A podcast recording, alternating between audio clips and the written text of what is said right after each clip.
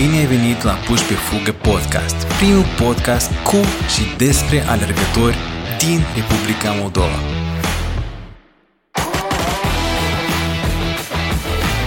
Uh, salutare și bine v-am găsit la o nouă ediție de Puși pe Fugă Podcast și astăzi suntem în ospiție la Vladimir Botezatu, care este kinetoterapeut și este fondatorul Kinetotera. Bine ai venit, Vladimir! Bine am găsit. Bună seara. De fapt, seara. iarăși, eu sunt obișnuit să spun bine ai venit, dar noi am venit la tine. Și cu mare plăcere v-am primit. Sper că e ok. Uh, Vladimir, prima mea întrebare este ce înseamnă kinetoterapie? Kinetoterapia este o specialitate, o profesie, o meserie care face parte din, ord, de parte din ordinul uh, terapiilor fizice. Da? Kinetoterapia se ocupă cu recuperarea diferitor stări, stări sau boli fizice. Ceea ce de obicei medicamentul nu poate uh, trata. Da? Kinetoterapia uh, și din greacă kineto înseamnă mișcare, da? și terapie înseamnă tratament, da? este terapie prin mișcare. Da? Um, De fapt, uh, atunci când avem o, nu spunem, o stare după traumă sau avem o contractură musculară sau avem o paralizie, cu ajutorul uh, mișcărilor specifice kinetoterapiei, noi putem reface starea de bine, starea inițială. Da?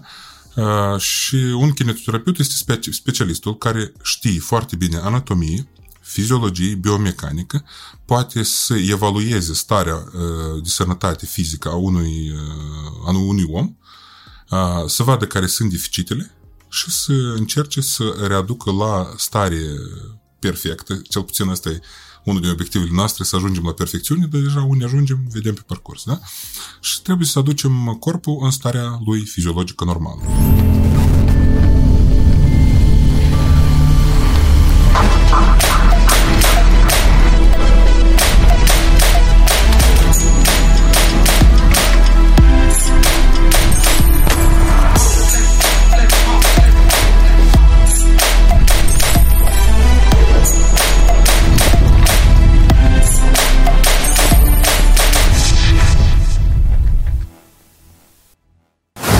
Kinetoterapeut este un medic sau nu este un medic? Nu, kinetoterapeutul nu este medic, îi face parte din ordinul paramedicilor. Uh, Kinetoterapeutul nu este cel care poate să vă prescrie medicamente. Kinetoterapeutul este doar cel care știe uh, să uh, corecteze, uh, corecteze fizic da? starea de sănătate a unui om prin uh, foarte multe tehnici. Și kinetoterapeuții sunt diferiți. Sunt cei care știu să facă tot, adică lucrează și în neurologie, și traumatologie, ortopedie, și pediatrie, cardiologie, de exemplu. Și sunt kinetoterapeuți care lucrează pe specialități înguste. De exemplu, sunt kinetoterapeuți care lucrează numai pe articulație temporomandibulară și lucrează cu ortodonții și cu stomatologii. Da? Sunt kinetoterapeuți care lucrează numai pe coloana vertebrală. Da? A nu se confunda cu uh, osteopații, chiropracticienii, da? Pentru că kinetoterapeutul, uh, el se, el face tot asta mai mult prin mișcare.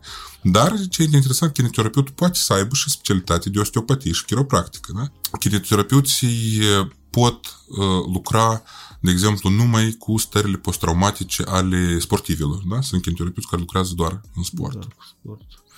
Da? Dar tu lucrezi uh, și compania dumneavoastră lucrează cu Cu toate, cu toate tipuri- tipurile, toate tipurile, de da, cetățeni, exact. să-i numim așa. Exact. Noi investim destul de mult. Uh, nu știu, poate cineva investește în aparataj, noi investim foarte mult în studii. Și, practic, o mare parte din veniturile noastre merg pentru a uh, crește nivelul de competență a specialiștilor. Chiar și acum, patru specialiști ai noștri sunt plecați în România la specializare pe o metodă nouă de tratament, da? Și, Apropo de studii, da, uh, unde se pot face studii?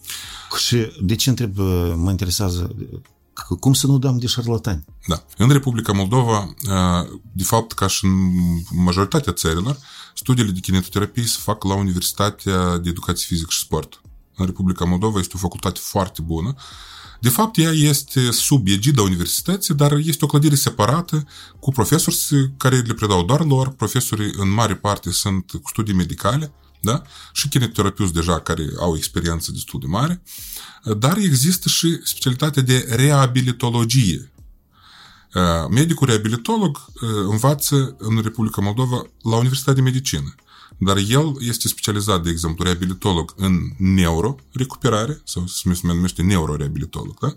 sau trauma reabilitolog. Și medicul dat, el poate să prescrie și medicamente și împreună cu kinetoterapeutul formează o echipă multidisciplinară care are drept uh, scop sau obiectiv refacerea stării de sănătate a pacientului. Da? În România, la fel, de exemplu, este medicul sau este specialistul kinetoterapeut și medicul de recuperare medicală, așa se numește.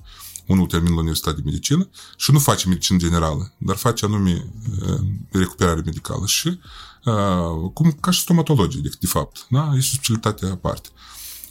Cei care termină la kinetoterapie în România fac 3 ani de facultate plus 2 ani de masterat, la noi fac 4 ani de facultate plus 2 ani de masterat. Adică oricum sunt studii de lungă durată, sunt specialiști cu studii superioare, cu, cu, pot spun, cu o bucurie în suflet că deja au, dispărut stereotipul ăsta că dacă ai învățat la Universitate de Sport ești cu un nivel de inteligență mai scăzut. Vreau să spun că în ziua de astăzi Universitatea de Sport scoate 150 de specialiști pe an aproximativ Acolo este alba mater, acolo se pregătesc specialiști din altă calitate. Și pot spune asta cu siguranță. Deja depinde de fiecare cum folosește informația asta și cum merge mai departe, dar cel puțin acum mă bucur că în Chișinău noi avem deja sute, sute de specialiști și chiar și în raioane avem oameni care lucrează în spitale raionale, lucrează cu pacienți gravi, după o intervenție chirurgicală, omul are nevoie de mișcare. Și mișcarea asta corect știe să facă doar un kinetoterapeut. Un medic, din păcate, asta nu o să, nu să facă. Da? Care este diferența între fizioterapie și kinetoterapie? Da, o întrebare foarte bună. Uh, în uh, înțelegerea noastră, fizioterapie sunt acele aparate, electroforeză, ultrasunet, uh, da? Deci așa și este cumva, doar că după terminologia nouă, preluată de, de Uniunea Europeană, de la, de la Uniunea Europeană, noi, noi ne numim fiziokinetoterapeuți. Adică așa se numește specialitatea și în România, dar deja și la noi. În uh, limba engleză, kinetoterapeutul se numește fizioterapist. Da? Sau physical therapist. Dar el nu face fizioterapie, cum la noi fac, da? fizioterapeuți cu aparate. Uh, fiziokinetoterapeutul este persoana care lucrează și cu aparate și cu terapie fizică. De fapt, uh, între, între aceste două tipuri de sprijin nu trebuie să fie nicio diferență. Doar ține tot de, de terminologie. Da? Adică îl numim kinetoterapeut, fizioterapeut sau fiziokinetoterapeut când apare necesitatea sau nevoia de adresat la un kinetoterapeut? Spectrul de afecțiuni este foarte larg. Foarte. Aici ai de vorbit foarte mult, dar începem cu ceva mai simplu. Simțim că ne doare spatele. Înțelegem de ce. Dacă nu înțelegem, ne adresăm unui kinetoterapeut. Acum, noi deja putem să ne adresăm, noi ca pacienți, da? vorbim acum de numele pacientului, putem să ne adresăm unui kinetoterapeut direct pentru că kinetoterapeutul știe, are testele specifice, testele funcționale. Testele musculare, testele de mobilitate articulară, testele de durere, după anumite scale, adică așa cum un medic te trimite să faci analiză de sânge ca să vadă care sunt acolo cifrele, da, statistica, așa noi avem scalele noastre și de, fizice. Depistați. Exact. Există problemă sau da. nu? Gravitatea problemei. Exact. Noi avem testul vizual. Nu ne-am uitat. Vedem, vedem umerii, vedem articulația temporomandibulară, bazinul, dacă este diferență de lungimea picioarelor. Și putem să găsim sursa durerii. Da? De exemplu, dacă este diferență de lungimea picioarelor, este diferență de, să spunem, asimetrie de bazin. Respectiv, așa să vorbim cu un pic terminologic, mușchiul pătrat de pe parte este mai scurtat decât pe partea cealaltă, ceea ce face ca coloana vertebrală suferă rotații în ax. Da? Uh, într-o parte. Sus poate fi uh, invers, ceea ce duce la o scolioză, de exemplu, asimetrie. Și pacientul are durere, de exemplu, lângă omoplatul drept, care îl chinuie. Și el poate să meargă la o personal măsior, care tot are rolul, rolul foarte important. Cel o să facă niște chestii locale, da? care o să-i ducă, poate o să-i îmbunătățească starea. Un kinetoterapeut o să, de exemplu, o să palpeze mușchiul scalen, că el știe că dacă este blocat mușchiul scalen, durerea este pe partea omoplatului. Da? O să găsim probleme undeva la distanță. Sau eu o să fac tot posibil să corectez postura ca datorită acestui fapt să dispară durerea. Înțelegeți, da? da? Ideea este că kinetoterapeutul este specialistul care știe să pună un diagnostic funcțional. Da? Și conform acestui diagnostic se corectează starea de sănătate. Medicul pune diagnosticul clinic. Da? Respectiv, conform analizelor, conform aparaturii, tremeneul, asta este diagnosticul imagistic clinic. Noi punem diagnostic funcțional. Aceste două tipuri de diagnostice uh, au rolul de a, pun, de a face diagnosticul diferențial și de a găsi exact cauza problemei.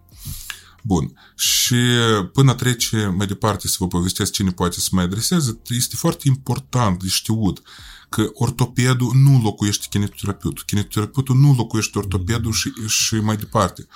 Nu putem să spunem că mă duc la, orto, la persoana șeche, că el e ortoped, nu mă duc la el că el e kinetoterapeut. Ace, acest, acești specialiști, ortopedul, traumatologul, kinetoterapeutul, asistentul medical, sunt, o, sunt părți a unei echipe multidisciplinare care lucrează în tandem. Da? Este foarte important. Okay. Pentru că eu, cineva îmi spune că eu am fost la ortoped și el mi-a dat medicamente. Da, el nu știe ce să-ți facă decât să-ți dea medicamente, pentru că asta este conform protocolului, funcția lui. Da, și medicamentul îți scoate o situație de moment, da, dar da. nu soluționează problema. Da, corect. Dar el este specialist important. Și da, de multe ori poate să mai fac greșeli de diagnostic. Ehm, de exemplu, eu sunt împotrivă uh, faptul că dacă uh, doare zona cervicală să spui corset la gât, de exemplu. Asta fac mulți ortopezi pentru că așa, așa, am fost, așa au fost învățați. Sau ortopezi care sunt mai progresiști, ei găsesc deja metode mai, mai, mai bune, da? de exemplu. Da. Scopul nostru este să încercăm să refacem starea segmentului afectat fără să-l imobilizăm, invers, prin mișcare. Dar noi nu avem voie să ne, să ne băgăm la, sta, la segmentul ăsta în stare acută. Starea acută este ortopedului. Da? La el noi deja trebuie să ajungă în stare post-acută, în care noi deja avem voie să intervenim cu o manevră la gât, cu refacerea unui mușchi, scoaterea contracturii, cu, nu știu, repoziționarea vertebrelor, da? taping, de exemplu, da? sau niște exerciții post-izometrice, le se mai numesc. Da? La kinetoterapeut poate să adresezi o persoană care, de exemplu, a suferit o intervenție chirurgicală de rupturi ligament încrucișat. Spunem, la noi cel mai des cu așa probleme se adresează um, fotbaliștii și luptătorii. Da? Ce lupte libere, judo, judo și tot așa mai departe. Um, noi deja știm că pacientul ăsta are un anumit semn. El nu poate îndoi genunchiul mai mult de 30 de grade. El are mușchiul quadriceps foarte atrofic. Um, noi avem aparataj care face mobilizare pasivă și crește gradul ăsta fără pericol. Pacientul nu are voie să calce în picior în primele 4-6 săptămâni, dar în același timp noi trebuie să ajungem la minim 90 de grade de flexie genunchiului. Deci există protocoale. Și noi, noi le urmăm aceste protocoale. Și aceste protocoale sunt foarte importante și pentru a, a ghida specialistul, dar și pentru a proteja pacientul. Da? Deci există, exact cum există protocoale medicamentoase, că un medic când îți prescrie șase feluri de medicamente, de exemplu, el tot se ghidează după protocoale Ministerul Sănătății și după cunoștințele pe care le are. Așa facem și noi. Doar că la noi tot asta e deja pe bază fizică. La noi se poate adresa o persoană care are dureri de cap. De exemplu, chiar și teza mea de doctor este o teză, aș spune, unică, chiar și în Europa, pentru că până acum nu exista teză de doctor scrisă de un specialist în recuperare fizică pe dureri de cap. Majoritatea tezelor sunt scrisă anume de către medici în baza tratamentelor medicamentoase medicamente noi sau ceva de genul ăsta. De-a lungul anilor, că apropo, chiar acum, pe 16 octombrie, am plinit 15 ani de când sunt în profesia asta și am reușit să, să rezolv foarte multe tipuri de dureri de cap la pacienți, inclusiv migrene, da? A, și am decis să pun asta pe hârtie. Da. Să, să, să nasc poate o metodă nouă sau, să spunem, o, un tandem de metode o, sau un cuplu de metode prin care se redau starea de sănătate a pacienților fără să folosim medicamente. Ceea ce poate să fie o inovație foarte mare în tratamentul durerilor de cap. Și acum sunt la nivelul în care deja am demonstrat, practic, legătura de durerilor de cap cu deficiențele de postură și cu disbalansul muscular. Da. da? Adică durerea de cap nu tot timpul se datorează că m-a nervat vecinul sau șoferul păi, din... Se datorează, din, din... se datorează. Doar că noi trebuie să facem diferența, diferența între cauză și factor de activare. Da? Și, și, pentru că cauza poate fi deficiența de postură, dar activarea poate fi stresul și ala, că nu nervul de nervul vecin. Interesant. Respectiv, factorul de activare și de perpetuare a problemei. Noi putem să-l da, eliminăm. Cel, da, care... Noi trebuie să-l eliminăm. Adică încercați să, cum se spune, încercați să conștientizați momentul de stres. da. Cam asta. Da. Dar, dar când e vorba de, de ceva mai profund, de exemplu, postura, dezbalansul ăsta muscular, aici se vine la kinetoterapeut și noi încercăm asta să spunem un diagnostic funcțional corect și după asta să corectăm. Da? Um, adică la kineterapeut mai poate adresa uh, o mămică cu un copil, de exemplu. Da? Un copil care, mămica vine de obicei și spune, eu n-am observat nimic rău la el, dar aș, aș fi vrut să mă conving că se dezvoltă bine. Un kineterapeut trebuie să știi cum trebuie să dezvolte corect un copil și din punct de vedere psihologic și fizic. Um, poate să vină, de exemplu, cu călcăile un pic într-o parte. Deci, se numește talus valgus. Noi trebuie să știm care mușchi răspund pentru talus valgus sau de ce el are talpă plată. Uh, trebuie să știm că talpă plată nu există la vârsta de 2 ani, dar spun diagnosticul de 5-6 ani în sus. Uh, și ghidăm părinții cum să aibă grijă de copii, cum să facă exercițiile corect, uh, care ar fi niște recomandări pentru a evita aceste stări, da? Și sunt copii care se realizează cu, cu scolioze, cu uh, nu știu, cifoze, adică sunt mai gârboviți. Acum este era telefoanelor mobile, ei stau în poziția asta. Și noi învățăm. Deci de azi înainte nu mai stai.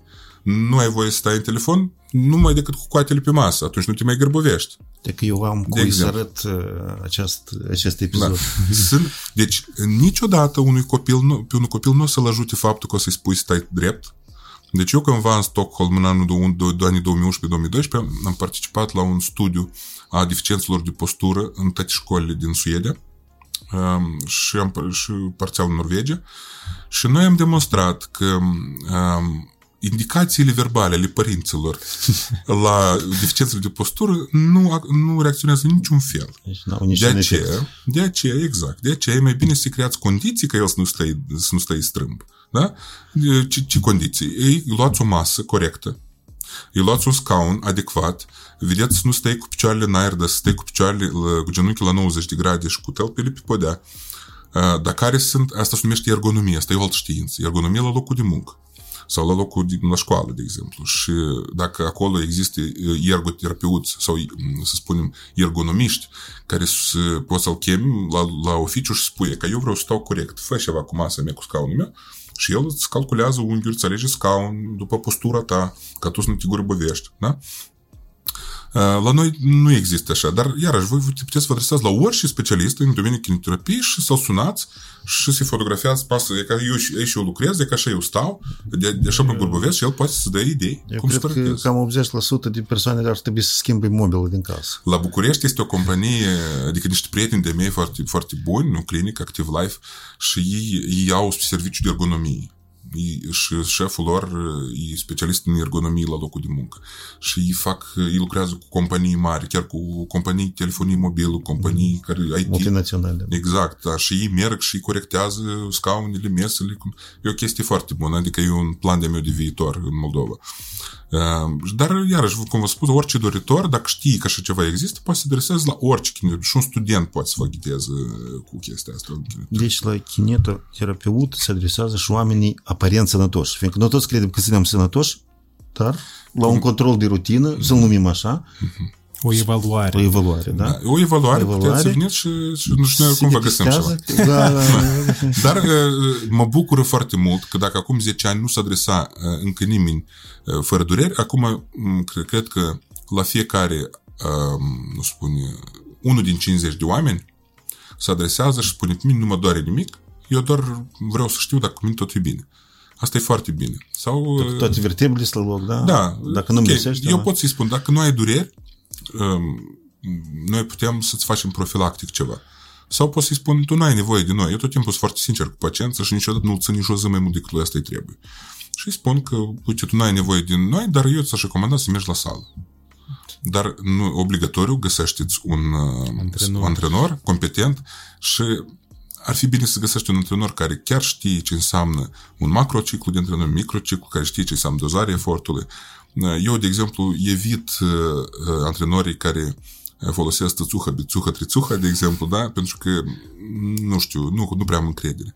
Da? Dar sunt antrenori competenți. Universitatea de Educație Fizic Sport au, au o, o specialitate, se numește antrenor manager și durează patru ani facultate. Și după asta tu poți chiar să antrenezi în sală de fitness uh, corect. Corect, mm. știind terminologie, știind, uh, uh, putând, de exemplu, logic să alegi un uh, um, program de, de antrenament pentru, un, uh, pentru o persoană. Vladimir, la centru vostru și din experiența proprie, cine mai des apelează? persoanele care fac sport sau care nu fac sport? Eu cred că în egală măsură, dar totuși prevalează oamenii care nu fac sport. Iată, asta e Da, aș spune, aș spune 60 la 40. Dar iar cei care fac sport, ei mai mult vin pentru Au alte pentru tip de refacere. leziuni, exact. afecțiuni, Exact. caracterul lor. e Mai mult uh, se adresează sau cu traumatisme um, cronice, așa se numesc ele, uh, overload injuries, da? Așa. Traumatisme de supra-solicitare, ele se mai numesc traumatisme cronice. Asta ce înseamnă? Asta înseamnă că tu de fapt n-ai nicio problemă, dar, uh, de exemplu, din cauza anumitor, uh, nu știu, defici, deficiențe de tehnică, de, nu știu, uh, utilaj, cum ar fi încălțăminte, traseu, Da, da. uh, sau uh, alte chestii, poate să înceapă să doară un genunchi sau poate să înceapă să doară un călcăi. Dar și se adresează la noi cu problemele astea. Uh, dar sunt și cei care uh, vin o dată pe săptămână, standard, după o săptămână de alergat, vin și fac un masaj uh, sportiv de recuperare. Și ei recuperează tot ce au uh, supra-solicitat într-o săptămână și se pregătesc pentru săptămâna următoare. Ok. Tu ca specialist, uh, uh, la persoanele care nu fac sport, uh, acele um, afecțiuni, să le numim așa, sau probleme pe care au de- dereglări, sunt datorate modului sedentar? Dacă să nu luăm persoanele care ceva, deci de- numai s-au născut și au deja ereditar ceva. Da, uh, sedentarismul duce foarte mult la dureri de spate și explicația este foarte simplă. Simplă. Și eu le le spun și pacienților la consultații. Mușchiul este făcut pentru ca să se contracte și să relaxeze. Um, și există și la alergători, de exemplu, da. contracția asta relaxare care tot duce la durere. Dar acolo deja e din cauza că um, deja nu sunt într-un biochimie, că acolo e mult de explicat, din cauza că mușchiul face aceeași contracție repetat pe termen lung, mai ales la, la alergările de anduranță, de exemplu. Acolo vine supra-solicitarea și îi apare durere la contractură musculară care se reface prin masaj, de exemplu la persoanele care stau mult într-o poziție și pe termen lung, um, de exemplu, ani de zile, dar și în aceeași zi poți stai 8, 10, 12 ore. La ei musculatura stă contractat izometric, se numește poziție, poziție, poziție izometrică prelungită și din cauza asta mușchiul își pierde funcția lui de, con- de contracție-relaxare. Mușchiul flasc, cel care noi îl numim așa me- uh, moale, el este slab. Mușchiul contractat este slab, la fel. Mușchiul puternic este cel care își păstrează funcția de contracție-relaxare. De aceea, când vine un om încordat la noi, noi nu îi relaxăm mușchii, noi îi refacem funcția mușchiului. Asta este important de înțeles. Da? Uh, Persoanele care nu fac sport, uh, de, de exemplu, acum mm, omul nu are nevoie de mișcare ca să mănânce, Sc- scopul final, până la urmă, dacă să luăm așa, de la nivel de instinct, este să, mânc, să câștigăm bani, să mâncăm, da? Uh, nu foarte de mult omul trebuie să scoale dimineața, să vâneze, să prelucreze, să gătească și să A mănânce. dispărut. Acum poți să faci bani fără să te ridici la masă, să comanzi să-ți vină mâncare prin uh, livrare, da? Și să mănânci fără să te miști. Dar, uh, totuși, asta duce spre probleme mai, mai serioase. Mm, Sunt oameni care uh, se mișcă foarte mult, de exemplu, așa cu lucrul lor, de exemplu, la construcții. Acolo iau altfel de probleme, da? De exemplu, aplicările sunt incorrecte, pozițiile de lucru sunt incorrecte, sau oamenii care lucrează aplicați toată ziua. Vă imaginați oameni care uh, s- lucrează ceva la podea și stă aplicat toată ziua. Gravitația toată ziua vine pe spate și pe ceafă și omul ăsta uh, are alt tip de contracții. Mușchii sunt întinși și contractați excentric, așa numesc. Adică eu dacă scurtez mușchii, asta e con- contracție concentrică, dacă eu îl întind și îl încordez, asta e intra- e contracție excentrică care poate fi și mai periculoasă. Da? E poate duce la hernii de disc. Șăzutul pe scaun nu duce niciodată la hernii de disc. Uh, Duce la hernii de disc, duc la hernii de disc microtraumatismele pe care noi le obținem pe, pe parcursul vieții. De exemplu, da? Am căzut uh, pe gheață iarna, am destabilizat o coloană, ne-am pedicat de un prag și am încercat să menținem echilibru, da? Uh, nu știu, am sărit la o înălțime de un metru și am căzut pe călcăi cumva și am șchiopat vreo două zile. Și că toate, toate aceste microtraumatismele spate duc la hernii. Statul pe scaun o crește, o mărește, da? Uh-huh. da? Dar e ca microtraumatismele astea le au de obicei oamenii care lucrează cu greutăți.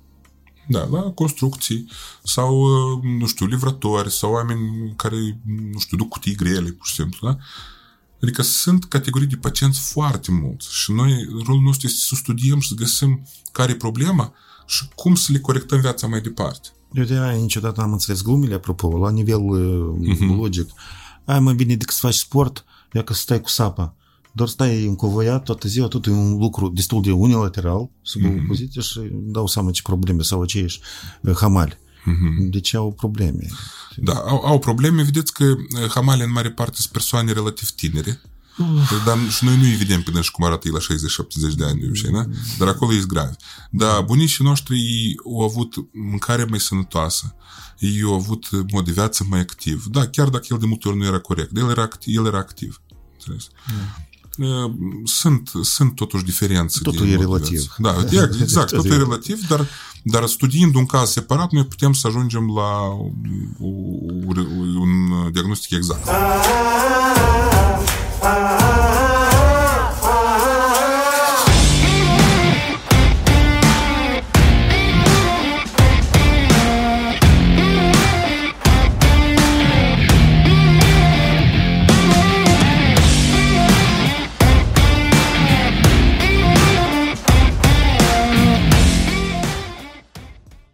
Deci eu corect înțeleg, să fii sedentar este uneori sau chiar poate deseori mai rău decât să fii activ. Da, corect. Corect, așa adică este. hiperactiv, fiindcă activitatea doar uh, dozată sau adică noi, noi vorbim despre două extreme. Da. Da. uh, Cuvântul dozat este un cuvânt cheie, în genere, în tot. Da? Și jezutul trebuie să fie dozat. Eu oamenilor spun, îmi spun, eu nu pot să-mi las jobul. Și, și trebuie să fac eu. Eu zic, o dată pe oră, dar ideal o dată în 45 de minute, te ridici și 3 minute mergi. Și revii înapoi. Dacă tu lucrezi undeva la ghișeu și la tine computerul e aici, dar geamul unde vin oamenii e aici, dar tu stai cu scaunul așa și aici scrii la computer și aici te uiți cu oameni. Tu mereu o să ai probleme de spate. Insistă la șeful tău. Sau dacă tu ești acolo om din conducere, fă ceva. Fă așa ca geamul să fie aici, computerul aici și tu să te uiți în computer și să te uiți la om. Astea sunt niște chestii elementare care de multe ori să ne po- să pot să ne ajute. Eu, în genere, aș opta pentru cei ca cumva angajatorul să fie, să fie obligat, mă, nu știu dacă asta e, poate, poate mu, mu, asta, apropo, asta am e- hateri acum, știți, poate. Apropo, ei sunt obligați. E, nu știu, Obligați. poate deja sunt Sunt- obligați sunt- sunt să norme, creeze, dar la noi nu să prea se creeze respectă. condiții ergonomice pentru oameni. Pentru că dacă omul este valoros pentru el, pentru el e cointeresat ca omul ăsta să nu iasă din funcții pe două săptămâni cu o hernie de disc, de exemplu, sau poate mai mult, dar să, sau cu durere de cap, dar să fie productiv la locul de muncă. Da, sunt o groază de, de variante precum am putea noi să corectăm viața omului. Dacă noi nu putem să scoatem nimic de- ce dăunător din viața ta, hai să introducem exercițiu fizic. Dozat. Asta e important. Da. Um, Dar omul, cum înțelege? Și omul are toată dreptate. El nu are cum să știe tot. Uh, De exemplu, omul vede că alții aleargă, vrea și el să alerge. Da? El a auzit că acolo cineva, un influencer, a spus că orice om sănătos trebuie să poată să alerge să alergă 10 km fără nicio problemă. Pregătire, da. Și el asta a auzit. Și el a văzut că cineva cumpără Adidas bun, cumpără ceas bun. Dar el nu știe că trebuie să să fie încălzire. Da? Și el a ieșit și a alergat 10 km. Și pe urmă vine cu traumatism de supra-solicitare. El doare tibia, îl doare călcâi, îl doare genunchiul. Și spune, parcă n-a făcut nimic rău. El a spus că eu sunt sănătos, eu pot alerga. Iarăși, totul e relativ. Dar este foarte impor- important să fie dozare. Dozarea efortului. Și în sala de forță trebuie să fie dozarea efortului. Eu pot să vă dau un mic exemplu. Cum explic eu și la studenți. De exemplu, uh, eu m-am dus la o sală de forță, să presupunem, da? Și antrenorul îmi spune, hai să începem cu abdomenii. 3 câte 20 și eu acum mă întorc. Asta nu este o abordare corectă. Antrenorul trebuie să să pună în genunchi lângă tine, să pună mâna pe abdomenul tău și să te pună să faci abdomeni. Undeva pe la abdomenul a 8-lea, 9-lea, la o persoană care nu face sport, o să se deconecteze mușchii abdominali și o să se conecteze mușchii iliopsoași, care nu au funcția de ridicare a trunchiului, Asta iliopsoași. Asta el, ei vin din, din la coloană, din sub intestine și se prind de, de um, uh, șolduri din partea internă. Sunt mușchi foarte subțiri. Așa. Uh, și respectiv, uh, el uh, ați, ați făcut vreodată abdomenii când la un moment dat aici obosesc foarte tare mult și vă doare, vă doare la inghinal aici în jos. Da, da. Apoi asta se deconectează abdominale din cauza că ei sunt obosiți, Da, supra sau, sau slabi. Da. Și atunci antrenorul spune, așa, deci astăzi facem 3 câte 8. Atât. Dar nu că trec 15. Da, te, te și eu am vin, da? El trebuie să stai lângă tine și să vadă, că el simte deja când abdominalii ard și deja nu mai, nu mai sunt funcționali, se conectează alți mușchi și așa noi trezăm mecanisme de compensare și aceste mecanisme de compensare pe urmă să ne distrug corpul în viitor. Și un antrenor cu competent, un antrenor care cunoaște, el mereu va încerca să testeze persoana, să o testeze cu adevărat. Da? Eu personal am fost cândva de mult, când eram tânăr și frumos, am, am fost victima unui antrenor care mi-a spus că acum o să facem încălzire și o să facem tracțiuni. Și eu am făcut tracțiuni și ne-a rupt bicepsul și am blat cu un biceps înflat vreo două zile, noroc că eu știam ce să fac cu dânsul și în câteva zile eu am scăpat, da? Dar eu, la mine, bicepsul nu a fost funcțional încă vreo, vreo două luni. Da, și, ne și eu zic, ok, hai eu să te ascult și o să fac cum zici tu. Da, adică e foarte important ca și antrenorul să priceapă și să știi ce înseamnă dozarea efortului. Nu, la noi, la alergători, foarte mult să practică fără antrenor și... Da.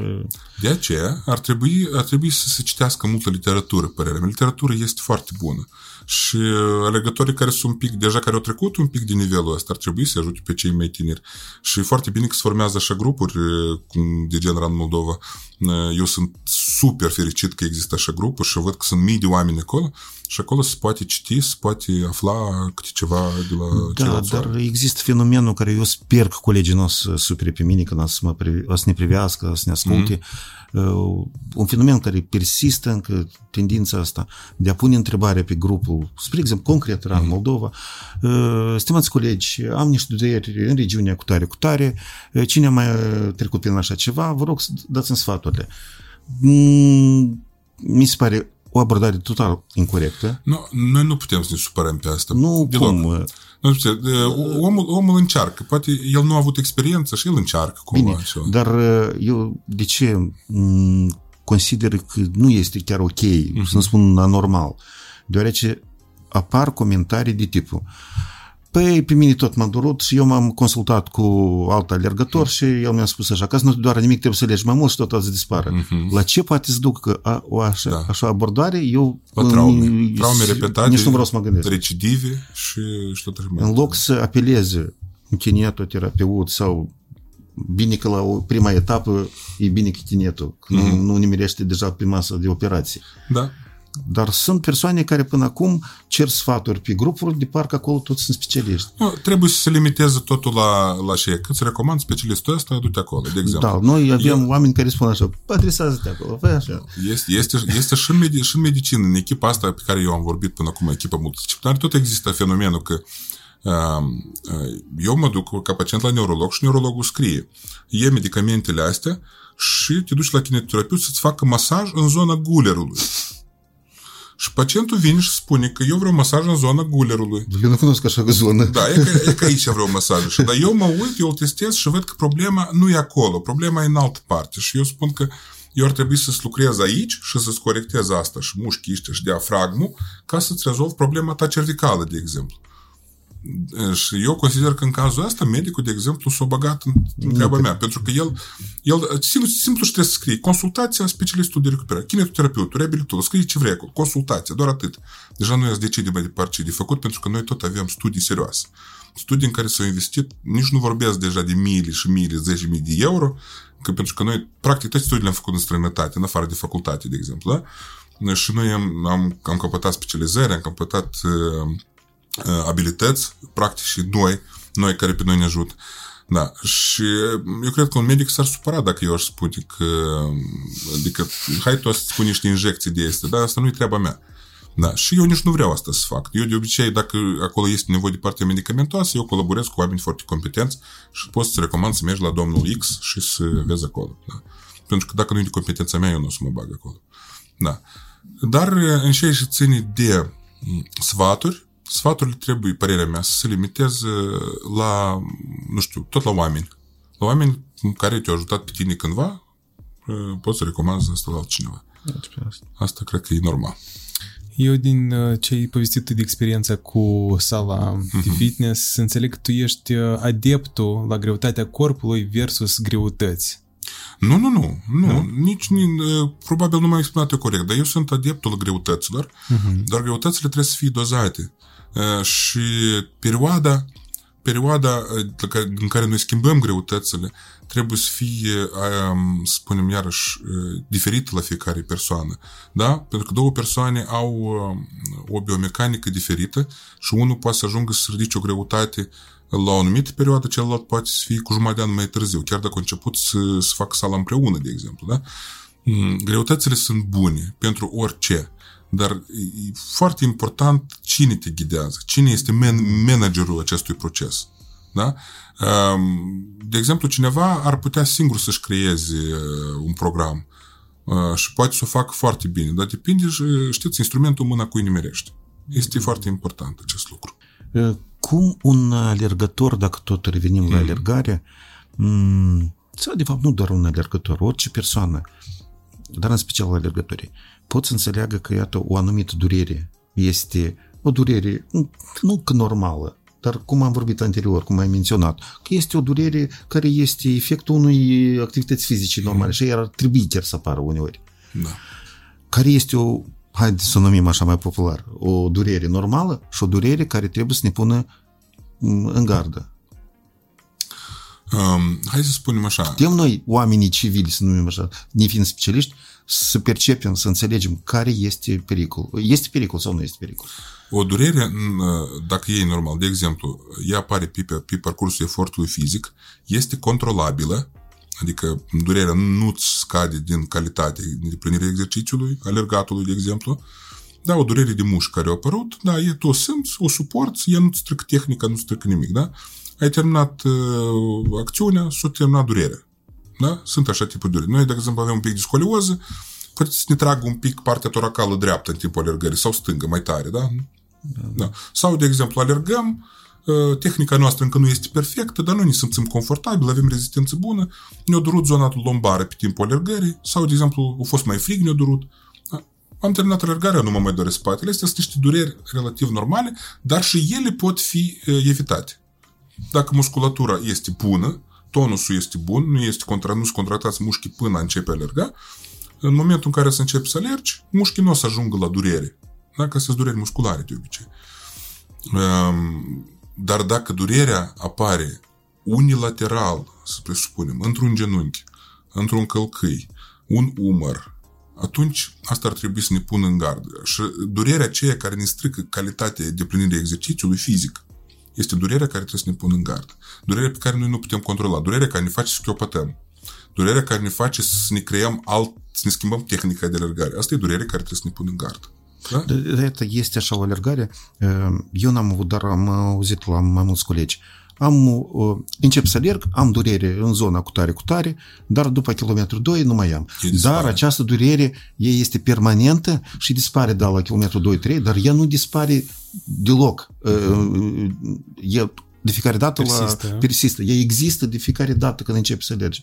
Este tot e, deja cel normal mai, ceva. Cel mai des ține de rigiditate anumite părți ale corpului, anumite părți ale corpului.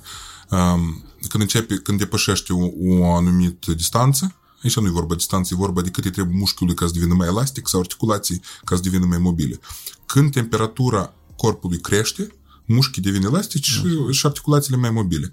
Probabil că unei persoane îi trebuie cam acești 2 km până uh, crește elasticitatea mușchiului, până crește temperatura locală. Până se încălzește. Exact.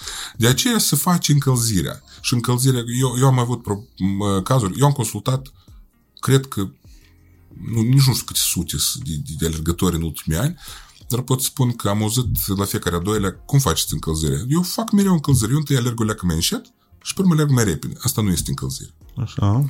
Încălzirea trebuie să constea, trebuie să dureze, de exemplu, de la 7 la 12 minute, măcar, măcar, în care noi să încălzim toate articulațiile prin mișcări active cu întinderi musculare. De exemplu, acele chiar încălzire care am făcut-o la școală în educație fizică este perfectă. Da? Niște fandări ușoare, niște așezări, niște ridicări pe vârfuri pe călcâi, rotațiile glezdilor, flexia, flexia genunchiilor în sus, șoldurile, rotațiile din șold. Și e, e suficient 3, 5, 6 mișcări să facem în fiecare articulație. Ne-am întins un pic spatele, ne-am întins un pic mușchii pectorali, gâtul într-o parte în alta, câteva mișcări de rotație, ca 7-12 minute. Și asta este încălzire.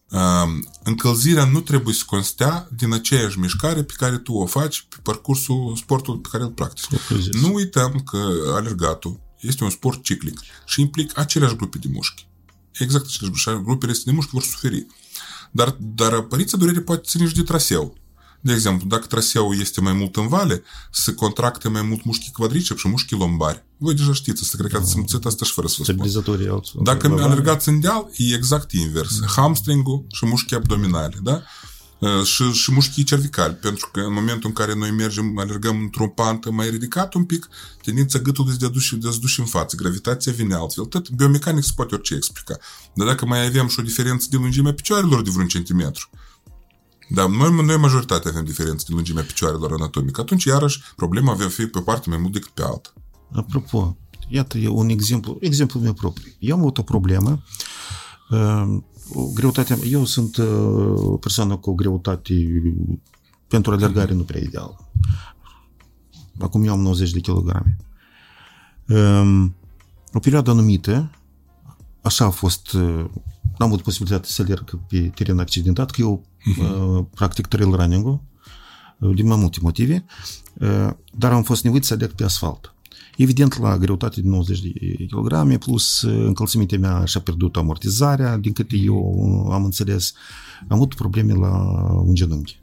Mă gândeam să vin la chinetul uh-huh. Terra.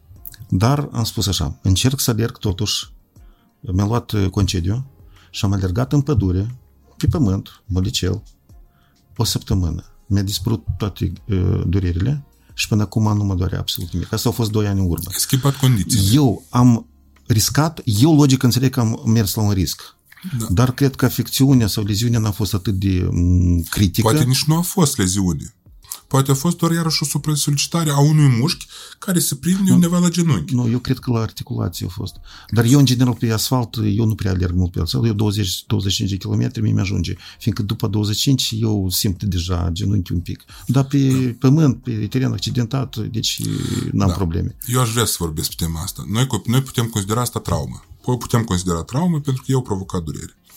Am schimbat datele probleme, am schimbat jobul, cum se spune, da? Așa. S-o, s-o, s-o, problema a dispărut. E poate apărea în altă parte, de exemplu. Un număr poate doare din cauza că, nu știu, că ai o scolioză și uh, la trail, la uh, trail running terenul este accidentat, poate să fie locuri unde poți da. cațări, poți să exact, cobori, exact. da? Și respectiv, iarăși, un mușchi trapez poate să fie compensator și să te doare umărul. Da? Eu, eu, de exemplu, vorbeam cu tot cu un băiat de la um, Race Nation, care alerga maratoane foarte ușor, tot, și el deja a început să alerge, să facă ceva mai greu decât maratonul, că el e micuț, slăbuț, uh, tehnică bună, sprintenel, reușește Parcă tot. Parcă înțelegem de ce e vorba. Da, da, și că el reu- reușea foarte bine tot să facă. Deja el alerga cu cu 20 de kg pe dânsul, da? Gândeam, da, cum da, da, da, da, da. Și iarăși, el, el spune că eu, că eu alerg, nu mă doare nică, dar mă dor umerii. Da? Îi punem taping pe umăr, alergă foarte bine, nu doare nimic. Adică noi am un pic am ajutat, da? De exemplu, umerii. Adică sunt oameni diferiți. Dar vreau să vă să, să menționez și o chestie. Ce înseamnă traumatism, de fapt? Traumatismul are nevoie de trei elemente.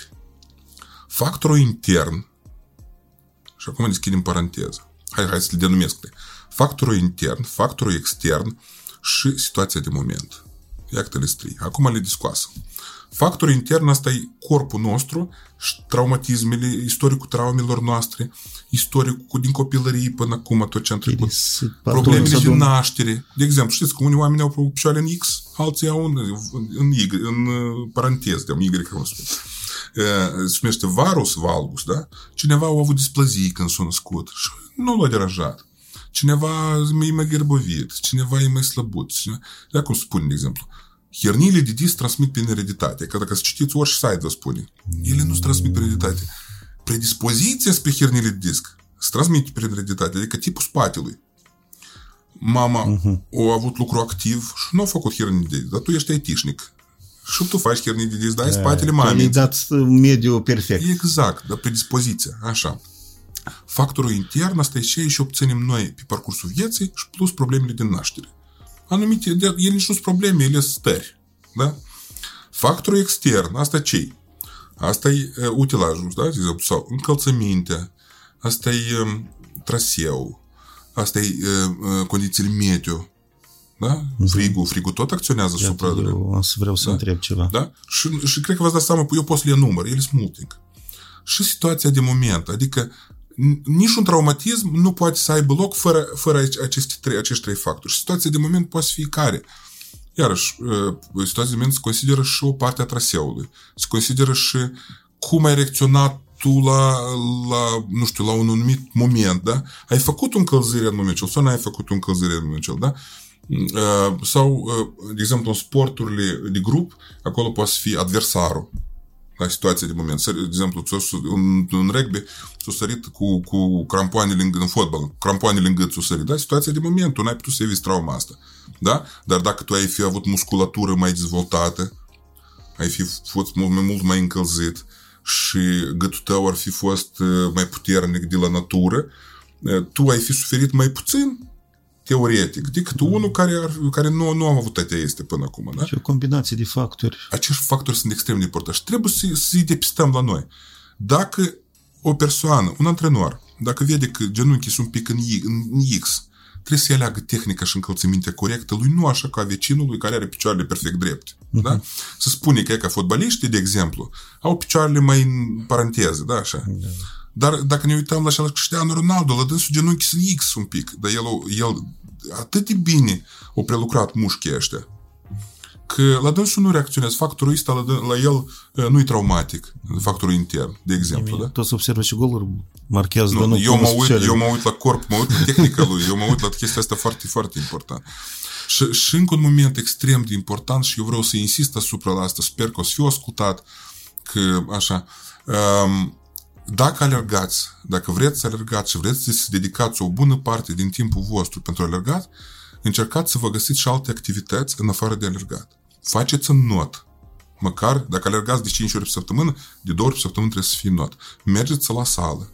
Dacă alergați de 4 ori pe săptămână, de 2 ori pe săptămână măcar trebuie să fiți la sală. Faceți exerciții de dezvoltare armonioasă a corpului. Dacă o să alergați, o să aveți aceiași mușchi care mereu o să fie solicitați și mereu o să faceți traume de supra-solicitare. Dacă nu le-ați făcut până acum, ele cândva o să vină. Eu știu că asta sună trist. Da? Dar, da, ok, dacă nu vrem să mergem în not, nu vrem să facem sală de, de forță, înseamnă că uh, mergem la un specialist în pilates, în yoga, nu știu, de stretching și ne învață cum în fiecare zi să ne facem stretching. Mergeți la un antrenor să vă învețe corect cum să face uh, încălzirea. Dacă nu vrei să te ocupi cu antrenor, angajează antrenorul ăsta pentru tine uh, pentru o lună, două, să, să-ți dai toată informația, să furți toată informația asta. Și pe urmă antrenează-te singur. Da? Eu, eu, eu încerc să văd deja din- pentru toți oamenii cum, că unii nu vor cu antrenor să antreneze, dar măcar așa. Da? Pentru că noi trebuie să avem un minim de informații ca să fim pregătiți pentru orice problemă. Oricum, de traumă nu este nimeni păzit. Tu poți să ai totul ideal, dar situația de moment să fie factorul acela care o să te aducă microtraumatismul ăla care să te ducă să te țină pe tușă o lună de zile. Da? Dacă un segment, un genunchi este afectat din urma unui aler- alergat și nu ai voie să alegi pe moment, mergi la sală și lucrează altfel. De exemplu, mergi la not. La not tu lucrezi fără gravitație pe, pe corpul tău și atunci tu iarăși poți să compensezi și să ții uh, corpul în formă fizică. Să nu ieși din formă fizică, da? Uh, dar eu totuși observ că o mare parte din alergători nu mai fac nimic. Da? Imaginați-vă că un campion european mondial olimpic la maraton nu ar face sală de forță sau nu ar face physical training. De exemplu, știți că, e, nu știu dacă, dacă ați știut sau eu n-am, n-am făcut asta public, eu de ceva timp, de câțiva ani lucrez cu tenismeni de performanță, dar e vorba de tenismeni și din prima sută mondială. De exemplu, nu știu dacă ați auzit de Marius Copil, unul dintre cei mai mari tenismeni români. Da, am Da? auzit eu. Eu cu, cu el am, am fost uh, doi ani pe la turnee și așa. Cu Radu Albot lucrăm la moment și mai sunt încă tenismeni la care nume eu, după care nu pot să le dau, uh, pentru că um, asta de asta pot să folosesc adversarilor. Da? Și uh, uh, mergând cu tenismenii uh, peste tot, deja iau uh, tra- traumatismele, uh, traumatismele lor specifice. Uh, rolul meu este să previn traumele și să le uh, recuperează cât mai repede, ca să, pentru că de asta depinde starea, starea lui financiară și starea mea financiară. Dar este un specialist între mine și antrenor, sau hai să spunem invers, între antrenor și mine, care se numește conditioning coach. Da? El, el strength and conditioning coach. Este e omul de aur în ziua de astăzi, un om pe care este deficit de așa specialiști. În Moldova nici nu mai vorbesc, că doar câțiva. Da? Și nici un antrenor tehnico-tactic nu o să poată să facă ceea ce poate face un physical, un conditioning antrenor. Și că, de exemplu, eu am avut marele, mare onoare să cunosc antrenorii de condiții fizică a naționalei Cubii de, de atletism, care sunt antrenorii de campioni olimpici și tot așa mai departe la sprint, de exemplu. Și că antrenorul lor pe condiții fizică e român. Lucian Nicolescu, să spun numele lui, că eu, eu merit omul ăsta. Omul ăsta are atâtea cunoștințe în cap și atâtea abilități uh, fizice. La el poți să te duci, de exemplu, și el să facă o evaluare din punctul lui de vedere și să spună și faci greșit în antrenamentele tale și să corectezi ca să ai performanță. La dânsul duc oameni care se plafonează la un moment dat și nu mai cresc în... Uh, nu, nu, mai, nu, nu mai scad, de exemplu, nu mai câștig în timp. Da? De exemplu, e că eu alerg maratonul 3 ore, dar vreau să alerg 2 jumătate. Ce să fac? În cazul ăsta ai nevoie de preparator fizic. Preparatorul fizic este cel care o să-ți aleagă exercițiile, o să-ți dea, o să-ți dea niște exerciții care o să de forță, viteză, detentă, anduranță, rezistență. Da? Și el lucrează pe obiective și lucrează pe calități motrice. În schimb, antrenorul, care e de bază, el o să lucrează tehnică și tactică. Tactică, da, da. da? Strategii, el e strateg. Dar eu sunt așa la care trebuie să lucrez și cu unul și cu altul și să mențin starea lui fizică, eu trebuie să nimic să nu doară și nimic să nu tragă și nimic să nu sunt. Înțelegi? Și atunci, iarăși, e o echipă multidisciplinară. De ce? Și um, alergătorii ar fi bine să aibă un preparator fizic. Eu înțeleg că el, la noi este deficitar, nici nu există facultate de preparare fizică la noi, în țară. Adică, uh, normal, uh, un antrenor ar trebui să, să, să vedea și antrenament de preparare fizică. Și eu mă bucur foarte mult că eu văd, de exemplu, scări, că eu văd uh, schimb, uh, alergare cu diferite tipuri de viteză, um, pantă și tot așa mai departe. Asta este important. Dar pentru pe lângă asta trebuie musculatura lucrată analitic. Analitic este să lucrează în sala de forță.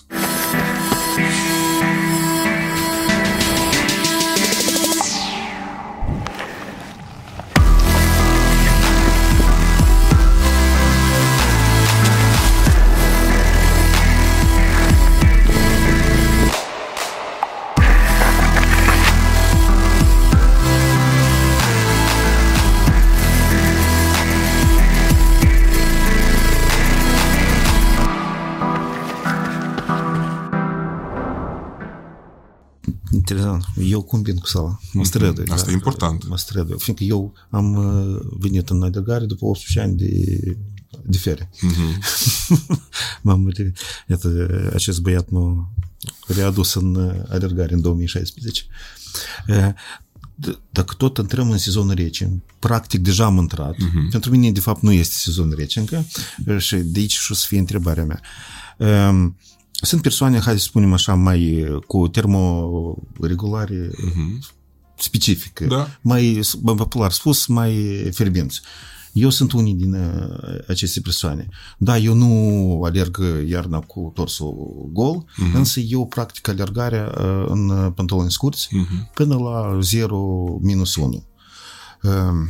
Cât este de periculos acest moment, acest tip cât e de periculos pentru acel lichid sinovial, dacă el își îndeplinește funcțiile care el le are la o temperatură joasă. Eu cum nu resimt nicio, nu, nu resimt nicio problemă, dar nu știu în timp. Este ok așa ceva? Sau totuși trebuie să îmbrăcăm? Fiindcă alți colegi deja sunt echipați altfel în sezonul rece. Eu, spre exemplu, și alții am observat că încă mai aleargă. Eu nu simt frigul la picioare. Uh-huh. Dar eu, logic, cred că posibil să fie totuși o problemă. Problema este în aceea că scăderea temperaturii contractă mușchii. Și problema nu este în articulații direct, articulația o suferă, lichidul sinovial, da. Imaginați-vă așa că mușchiul este un organ care e prins de două oase. Da? Respectiv, dacă mușchiul se contractă, el apropie oasele este. Îți vorbesc așa mai simplu. Atunci se schimbă și biomecanică de alergare. Oricum, când adică rezistența la fric este de ordin psihologic. Să știți asta, da? Fizic reacționează la fric ca și un om care se teme de frig. Dar psihologic, într-atâta ești demotivat, Așa. da? că tu poți la asta rezista foarte bine. Da? Și plus aici mai este încă, da, partea fizică este aici în felul următor, că terminațiile noastre nervoase care, care sunt frigul, da? este sunt nociceptorii și mecanoreceptorii. Dacă la o persoană prevalează nociceptorii, noi suntem tare friguroși în momentul ăsta. Dacă prevalează mecanoreceptorii, noi simțim cu 50% mai puțin senzația asta. Înseamnă că sunteți o persoană Nesimțit. care, la care prevalează mecanoreceptorii. Da? Și respectiv reziști mai bine. Dar să știi că de fiecare dată când un om spune că el rezistă la frică, asta tot e de ordin psihologic și asta e psihicul e tare important. Psihosomatică e tare important aici. Eu tot, adică eu când ai povestit acum despre felul cum reziști la frică, eu m-am recunoscut pe mine. Eu, eu merg iarna pe afară, din mine ies abur, eu sunt fierbinte tot timpul. Eu niciodată nu știu ce să am mâini, picioare reci sau... În mine mâinile sunt fierbinți tot timpul. Și respectiv eu sunt foarte rezistent la frig. Eu nu rezist căldură, dar la frig eu pot să rezist foarte bine. De ce eu înțeleg foarte bine, dar uh, este și o predispoziție a corpului, cum am spus, factorul intern, da? Dar iarăși, factorul extern poate, uneori poate nu fi favorabil totuși. De aceea, în, acum, în acumulare, acumulativ, totuși poți să ajungi la să ai o problemă de sănătate, articulară, musculară și în plus la frig mușchii se rup mai ușor. Da, da, el e... Da. Se rup mai ușor, da. Eu explicam, iarăși revin la studenți, eu cu și comunic foarte mult, eu predau cursuri în România, eu în Moldova nu predau, dar în România predau mult. Și eu lucrez la două academii, una e Fiziosporterapie Academy România, care și are sediul la Brașov acum, și a doua e Enschede Academy în Olanda și predau și pentru dânși. Respectiv, când predau mult la studenți, eu lor le dau diferite exemple în ceea ce ține de, de factori interni, externi și tot așa. Acumulativ, noi putem să ajungem la o problemă care, într-un, într-un mod singular, nu ne dăunează niciun fel, da? Acumulativ. E că noi odată am alergat în fricul și tot a fost super. Și a doua oară, și a treia, noi capătăm încredere, motivație și psihosomatica noastră lucrează pentru noi. Dar factorul de moment poate să ne, să ne joace festa. De exemplu, cum un om nesportiv poate să facă o traumă sportivă. Știți că e că moment. Noi într-un an am avut patru cazuri. Știți că basketbaliștii, voleibaliștii, de multe ori fotbaliștii, fac ruptură de mușchi quadriceps. Așa. Există așa ceva. De exemplu, un, o persoană care o, o, o decis joace și basket, s-a dus la teren și o sărit deodată, fără să facă un călător. Și a făcut ruptură, pentru că el s-a împins cu genunchii, mușchiul s-a contractat, s-a rupt. Uh, o persoană vine la mine și spune că e că eu am fost, am ruptură de mușchi quadriceps, pe mine mă doare foarte tare, nu pot merge, s-a umflat. Și noi am tratat, pe urmă, că o s-a cicatrizat, tot e bine. Cum a avut loc trauma? Factorul intern omul s-o trezit dimineață rigid, ca de obicei, noi dimineața ne trezim și avem nevoie să ne întindem. Articulațiile rigide, mușchii rigizi. Da? Factorul extern, afară frig, um, zăpadă foarte multă, situația de moment, omul are nevoie să curge zăpadă ca să iasă afară cu mașina din ogradă. Pus ceainicul și ies afară. Și ce face el? E lopata, rigid, neîncălzit, și știți biomecanica curățatul zăpez. Genunchiul flectat este din față da. și a făcut hop, a luat o lopată de zăpadă și a rupt mușchi pe loc. Da? Dar și eu trebuie să fac. Zic, eu acum așa să spun, să-ți par amuzant, dar trebuie să faci nici cel măcar vreo 10 așezări înainte de asta. Da? Sau să, sunt doi, să doi genunchi de câteva ori. Hai că așezări brusc tot nu trebuie de făcut. Niște așezări controlate, vreo 10 așezări, ai încălzit mușchi și după asta nu se întâmplă nimic. Sau omul ce facem? Eu, eu îl întreb pe deci și ați pățit, că mă doare spatele, nu poți să mă dezdoi. Și ai pățit. Dar nu am făcut nici apar, că noi cu vecinul tot ziua am făcut curat în garaj și mai noi am descarcat vreo 20 de saci de ciment care erau acolo, parcă nu am făcut nimic așa, dar nu mă pot dezdoi. Omul ăsta n-a să facă niciodată încălzire, înțelegeți? Dar ca tare eu, cât niciodată ar părea, spun oameni, oamenilor, încercați întotdeauna când vreți să faceți o anumită activitate, măcar o leacă faci niște aplecări, niște încălziri, exact cum ai ieșit și ai jucat fotbal. Da? Trebuie, asta e important. De ce mulți oameni pe parcursul vieții, în viața nesportivă, fac traume? Traumele care sunt specifice sportivilor, de performanță și sportivilor amatori. E, Am auzit e, cazuri când, e, da, da, e, că se accidentează făcând exces de zel, de încălzire, de întindere, de Da, stretching. poate să fie și așa. Nu, e, tot iarăși, și aici trebuie Dar asta trebuie să, dozare. să-l cunoști cum să-l faci. Da, trebuie Asta dozare. e, Chiar și un chimioterapeut poate să vă învețe. Da, per general pot să vă spun că înainte de efort fizic trebuie să faci exerciții cu elemente de stretching activ, repetat, da? adică cum mulți fac fandări repetat, hop, hop, într-o parte, în alta, aplecări, întinderi a pectoralelor, de exemplu, întinderea mușchilor aductori, fascia lată, hamstring, fesieri, spate, da? După? După ce ai terminat alergarea, mergi un pic, ți-a revenit, stretching-ul trebuie să fie static. Exact pozițiile care le-ai făcut până la, dar numai te pui în poziția asta și stai. Te-ai pus deci, în poziția de fandare și stai, nu faci mișcare repetat, că mușchii trebuie să se întindă lent. Uh, Te-ai plecat și stai și aștepți ca spatele să relaxeze. Vrei să întinzi pectoralul, ai întins și stai în poziția asta. Stretching-ul trebuie să fie static, spre deosebire de cel dinamic care este înainte de efort. Nu, tu. Și cum, uh, cum e cu stretching adică cu încălzirea statică înainte de alergare, fiindcă uneori ea poate parcă să dăuneze, Păi static noi înainte de alergare nu facem. Normal n-ar trebui să dar uh, să mai, să mai întâmplă și așa situații. facem. Dar de ce? Nu știu, fiindcă crezi că crezi că așa să întinzi mușchii și faci un stretching înainte. Nu, nu trebuie să facem uh, tehnici de relaxare înainte de efort fizic. Nu trebuie să Fiindcă facem. tu întinzi mușchii și pe urmă riscă să fie tari, din ce înțeleg. eu. Nu, nu, mușchiul întins, el, e- el e relaxat, așa se socoate. Relaxare, Da, și tu brusc îi dai da, mai- relaxarea este întinderea mușchiului sau alungirea lui și contractarea este scurtarea lui. Da? Și noi trebuie să facem mișcări de încălzire, nu, mișcări noi le facem pentru, uh, de ce se numește încălzire? Pentru crește temperatura corpului. Și cum am spus eu, crește mobilitatea si- uh, articulațiilor și elasticitatea mușchilor. Asta e scopul nostru. Și aici nu trebuie să inventăm bicicleta din nou. De fapt, Tot e foarte soluțiile simplu. sunt foarte simple. Da, Eu, cum ne-am adus aminte, ai menționat că dimineața, motanul nostru cum? Ce faci când se scoală? se întinde. El se întinde.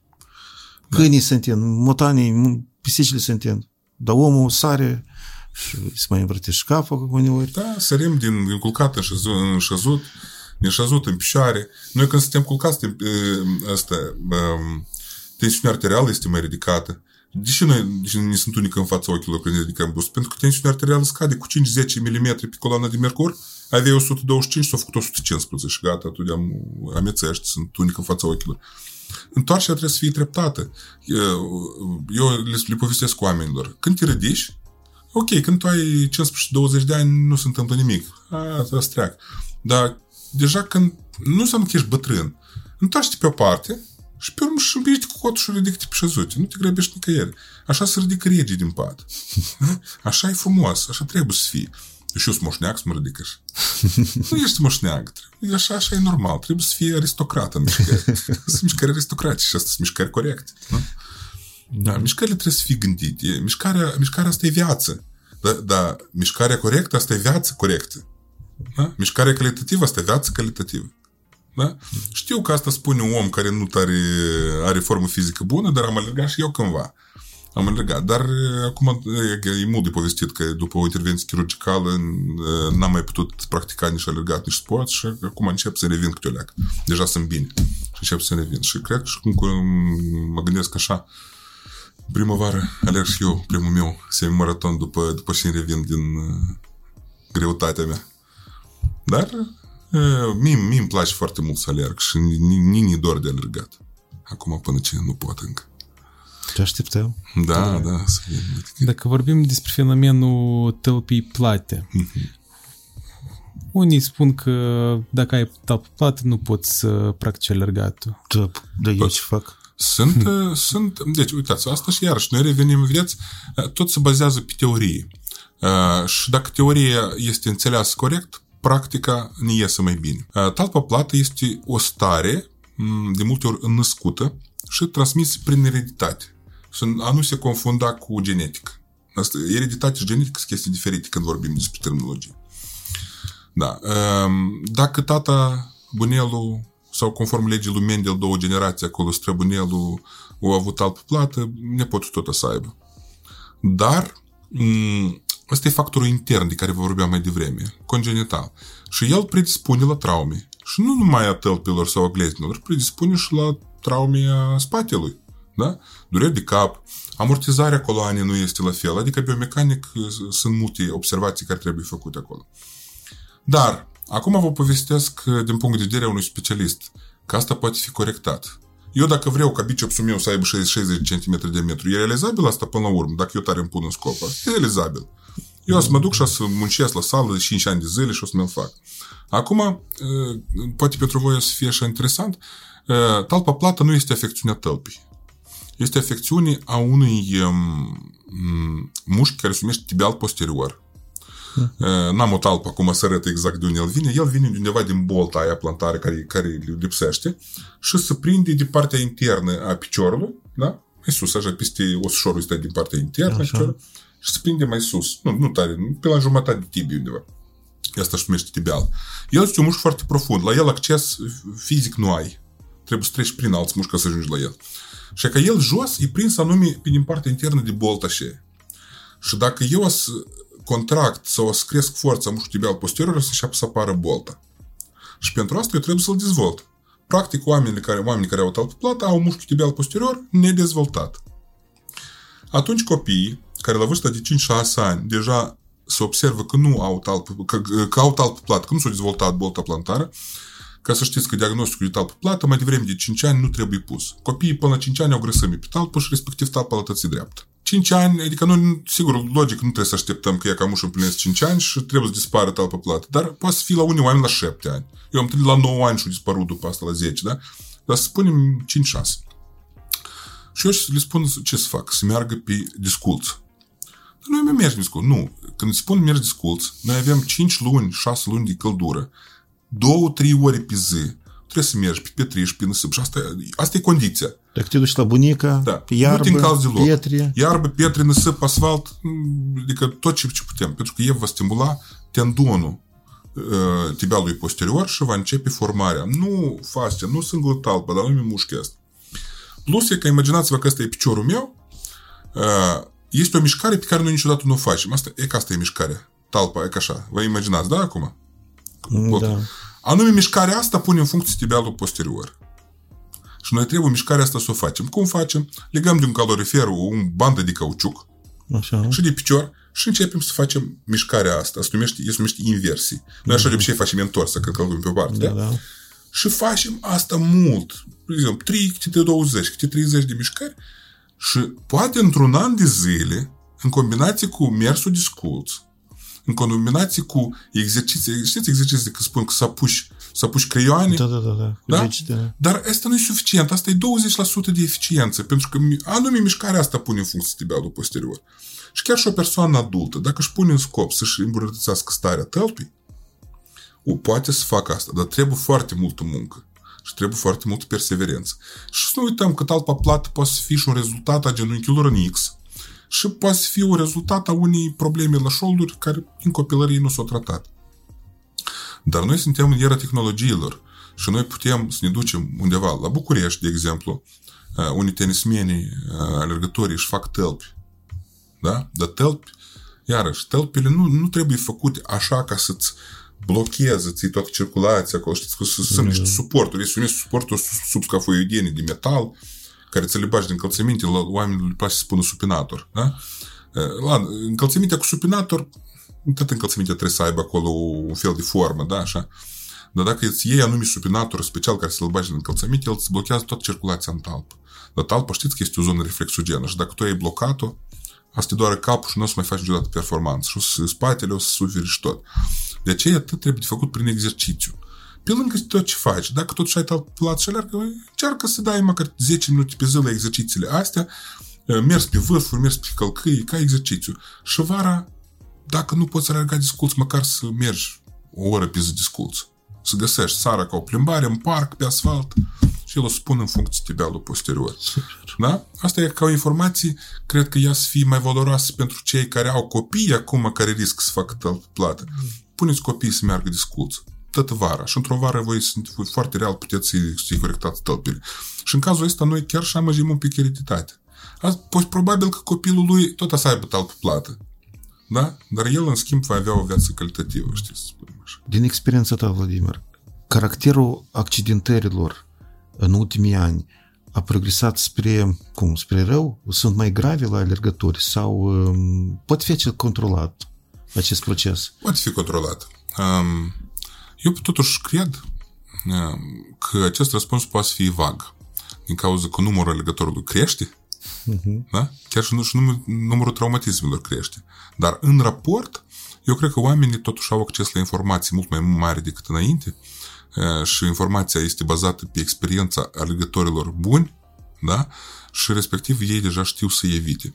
Mie nu-mi plac oamenii care citesc și folosesc informația asta pentru a, a, a încerca să prevaleze de exemplu, sau să creadă mai, mai ștept decât specialistul în domeniu. Da? cu asta, da, da. da. Pentru că de multe ori informația este folosită greșit. Este foarte greșit. Eu, de exemplu, să vă spun așa că informația este bună și iarăși este un instrument de, de, de care trebuie știi să te folosești.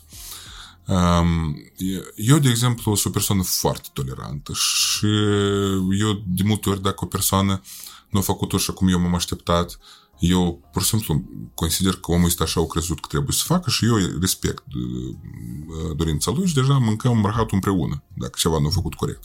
Dar eu niciodată nu mă supăr pe oameni din, din, din cauza deciziilor lor. Și nici ușor să trăiesc datorită la faptul ăsta. Dar să vedeți la ce ajung. Nici nu-mi plac oamenii care vin și povestesc că, deci uite, nici nu sărit două discuri aici, de exemplu. Și eu la cota am aici ca așa o, o problemă uh, și la genunchi la mine meniscul aici. Nu, nu, nu. Acum te oprești și începi să-mi povestești ca o babă. Mă doare aici, mă doare aici și mă doare aici. Dar pentru mine e important dacă te doare aici sau te doare aici. Asta sunt două chestii diferite și cauza lor e total diferită. Da? Dar faptul că de unde tu știi că ți-o sări discul? Dar până ne-a spus. Și ți-a spus doctorul așa. Doctorul nu poate să spună așa, că discul nu poate să sară. El nu știe să sară. Meniscul la fel nu știe să sară. Este nu așa, în discuție să spună Dar nu există. discul. Nu, discul este ceva rotund um, care la palpare, eu am ținut disc în mână, eu am tăiat cadavre. Da? Discul este ca un, ca, parcă este din silicon, mai dur un pic. Înăuntru are un nucleu pulpos, ca pasta de dinți, aproximativ, poate un pic mai mare, un geliform. Și atunci când uh, scrapă discul din cauza traumatismelor minore sau modului de viață, uh, iesul, nucleul cel pulpos ies în afară și formează o boalfă. Și boalfa aceea se întărește și apasă în nerv și duci durere în picior. Sau în număr, de exemplu, dacă e sus. Așa e hernie de disc și acolo nimic nu sare acolo se rupe, da? Și înapoi să-l bagi nu poți. Operația nu este soluție, pentru că operația stai balfașea și nu, nu te mai apasă. Dar cauza, deși, o, deși balfașea au apărut, nu ți-o rezolvă un chirurg. Chirurgul e foarte important pentru că, de exemplu, balfașea, hernie poate să ducă la paralizii, de exemplu, sau la niște blocaje a unor funcții. Da? Dar uh, un kinetoterapeut cât de modest n-ar suna asta acum din partea mea, știe să rezolvi cauza. El știe să-ți dea o, o serie de exerciții, să lucreze cu tine. Poate asta e pe termenul, poate asta poate dura jumătate de an și un an. Și să-ți corecteze starea ta astfel încât hernia și să nu mai apară niciodată. De exemplu. La fel și cu meniscul, dacă e că să revin. Eu am vorbit acum pe general, sper să înțeleagă aluzia. Dar acum când vorbesc, de exemplu, despre un genunchi, când este ruptură de menisc, asta nu înseamnă că trebuie să te operezi. Asta înseamnă că tu poți să-ți schimbi tehnica de alergare. Ok, sigur că nu stare acută, după ce te-ai tratat, scoți durerea, tot. Să faci uh, un balans foarte puternic a mușchilor quadriceps și hamstring, ca ei lucrează în tandem foarte bine și asta iarăși se face prin exerciții din crossfit, exerciții, de exemplu, note, exerciții din sala de forță cu, cu greutăți anumite, da? Și tu îți crești volumul și forța mușchilor și te protejează de anumite mișcări care pot afecta meniscul. Eu pot să dau exemplu unei persoane el deja nu mai este aici în Moldova, respectiv pot să-i spun numele lui, domnul Derek, da? care îi plăcea tare să alerge. Da? Uh, Deci omul avea dureri foarte mari la menisc. Foarte mari. Dar uh, noi în 3 săptămâni l-am făcut că el a alergat 16 km fără niciun fel de durere. Da? Și el a fost impresionat pentru că pe dânsul tot vreau să-l operez. El a făcut o traumă cândva când juca fotbal american în college, da, acolo. Și ideea a fost foarte simplu. Nu am făcut nimic magic. Cu toate că el ăsta a spus că asta e magic, dar nu a fost nimic magic. A fost cu cunoștință de anatomie și cunoștință de biomecanică. I-am corectat quadricepsul, i-am dat niște exerciții care să scoată uh, compresia acelui menisc și după care îl puneam la alergat. Îl puneam la alergat. Durea la kilometru 4, reveneam, schimbam exerciții. Îl puneam la alergat. El alerga 6 km. Îl puneam iar, schimbam exercițiile. Și până am ajuns la exercițiile optime ca să ajung să alerg 16 km. Și cât a alergat, tot alerga fără durerea, nu mai revenit cât l-am știut după asta. Dar ține totul de uh, management. Managementul, iarăși, este un cuvânt cheie. În tot. Da? Cu toate că management, managementul medical suferă la noi în țară și din partea specialistului, specialistului și din partea pacientului. Ce înseamnă management din partea pacientului? Asta, asta e, să spunem, lipsa unei educații medicale. Pe mine mă doare spatele. Normal, eu trebuie să mă duc la medicul de familie. Medicul de familie să-mi dea o, o direcționare spre un traumatolog ortoped sau neurolog, acela să-mi dă un tratament medicamentos și să-mi indice kinetoterapie cu un kinetoterapeut. Pe care este management corect. Dar noi ce facem? Eu am auzit că vecinul meu are un masajist care face masaj cu barba și cu cotul și el pune discuri la loc și asta tot faci cu 50 de lei și vine și cu masa lui. Da? Super. Și economisesc și încă și să mă freie la spinare și încă și să-mi pună și la loc. Da? Și ca anecdote să-mi spună. Da, exact. Și el a venit și pe dânsul încă mai tare l-a călișit. Și pe urmă el spune, nu, dar eu am auzit că la lucru acolo este unul, este baba Luba, de exemplu, la fabrica Bucurie, care pune discuri la loc cu cotul. Și îți dă, și îți dă ridichi cu vodcă, ridichi cu vodcă și tu tot asta bei și discurile cele se umflă înapoi. Înțelegi? Oamenii nu au educație necesară. Asta nu e rău. Eu am, eu, eu, eu am tot dreptul să nu cunosc motorul mașinii. Da? De exemplu, eu n-am mașină, nimic nu mă interesează Dar nu mă apuc să-l repar, dacă da, nu cunosc. exact. Da. Și pe urmă, și pe urmă el ajunge, asta mă duc eu totuși la medicul de familie. Și medicul de familie deja poate el și competent, dar el nu știe ce să mai facă pentru că pe tine și l-ați doi te-au adus în stare. Și poate ei nu ți-au făcut tot a, a, la fel de rău. Au fost ei șarlatani, au făcut, ei și-au făcut. Dar timpul ai pierdut. Da? Și pe medicul de familie îți spune, hai la neurolog. Și neurologul îți dă 20 de feluri de medicamente, o lună, nu te-a ajutat. Nu te-a ajutat pentru că poate și timpul a trecut prea mult. Dar, practic, și mușchiul așa de contractat că medicamentul el nu nimerește. Da? Și trebuie să-l, uh-huh. să-l manual ceva să-i faci. Și pe urmă tu uh, ia stai, eu scaut pe YouTube cum să scoate durere. Și el se uită și acolo arată, dai peste un ceva care face flotări și sărituri în cap pe durere de spate. Dar el acolo nu citit că acolo dureri de spate, atunci deam că nu te mai doare spatele. Deam, după ce te-ai lecuit, fă asta, și el începe să facă tot asta, să faci și mai rău. Și omul se dezamăgește și se crede și mai... Și plus omul la medic și o zic, păi, dar tu ai 50 de ani, ca și că te doare spate. și asta, asta e lipsă total de educație și management medical. Da? Știți și de tare suferă oamenii noștri că, că adică oameni, vine femeia 45 de ani la mine și spune, doctor, nu spus că din cauza vârstei. Care vârstă femeie? Tu poți naște? Dar asta e un fenomen foarte, foarte rău la noi. Da, da. Foarte rău la noi. Te, că te înscrie în categorie vârstă. de vârstă, gata, ești... Eu, eu am avut un, un experiment de lucru în străinătate unde omul avea 92 de ani și spune că domn, doamnă doctor era cu medic de familie și eu eram alături. Înțelegeți că eu nu pot mă sui în pod în ultimul timp, pe scară, 92 de ani. Și el îi spune că eu o să-ți dau niște vitamine. Doamne, vreau să spun că el e bătrân, dar asta nu e etic. Nu-i Da, treaba ta că e da. bătrân. Da? Că dacă eu, dacă tu ești e, e, dermatovenerolog și eu am venit la tine cu sifilis, pe tine nu trebuie să te interesează un eu la maninat. Să intereseze. Trebuie să, Trebuie mă, să să mă soluționezi ajuți. problema. Gata, nu te interesează, a fost eu în levă, n-am fost, de exemplu. Pentru că nu, nu e, și te întreabă și ai fost în levă, dar nu te interesează pe tine am fost. Eu o să, tu spune ce să fac și eu o să rezolv, adică să nu mă duc acolo, acolo, acolo, dar tu lecuiești în ba. Așa și aici, nu-i treaba ta că ți Ești poliție morală. da. Susține-mă, spune că într-adevăr că știți că e problema în vârstă totuși, dar noi oricum să încercăm să vă ajutăm. Dar trebuie să înțelegeți că noi nu putem să vă ajutăm până la carp, totuși aveți 92 de ani. Dar noi, tu te mai moșule de aici. De exemplu, așa, da? N-am ce să faci. Da, și de vitamine și eu, și eu zic, veniți încoace, uitați-vă, când vă duceți acasă, faceți așa cu piciorul, 1, 2, 3, 4, așa, așa, cu mâinile, și în fiecare dimineață când vă sculați, încercați pe, să vă țineți de mai de scaun și să faceți așa semi genoflexiuni ușurel. Și peste o săptămână să încercați iar să o suiți în pot. Și el a venit să spun și să mulțumesc, vitaminele au fost fenomenale, exerciții fenomenale, eu m-am suit în pod din nou. Aici, sigur că a ajutat placebo mai mult, vă dați seama. El putea să zice, pot, pur și simplu, poate era mai obosit, poate așa. De aceea e foarte important ca fiecare specialist să fie empatic, să, să știe și spune și să, să fie pentru om. Să fie pentru om. Eu nu am învățat profesia asta ca să îmblâng în fat. Eu am învățat profesia asta ca să pot fiu de ajutor. Și eu nu am învățat profesia asta ca să mă îmbogățesc. Eu am învățat profesia asta ca să ajut un om. Banii, pe любому o să vină. Banii să vină vreau, eu asta nu vreau. Ei să vină. Dar eu am învățat ca să pot ajuta om. Și asta spun nu de dragul cameră, adică din cauza că eu sunt asta, într-adevăr. Și asta încerc să dau studenților mei și oamenilor care trăiesc lângă mine. Și eu cred că orice om care lucrează aici se gândește la fel. Asta e tot ce trebuie de spus aici, la, la un final, să spunem așa.